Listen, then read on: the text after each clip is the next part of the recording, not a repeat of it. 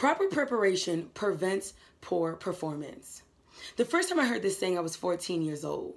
Nearly 11 years later, my question now is what happens when you prepare properly and things still don't go the way you intended for them to go? My answer is you must remain in action. Regardless of the things that don't go your way, regardless of the things that don't happen the way you intend for them to go, understand that this situation is so much larger than you.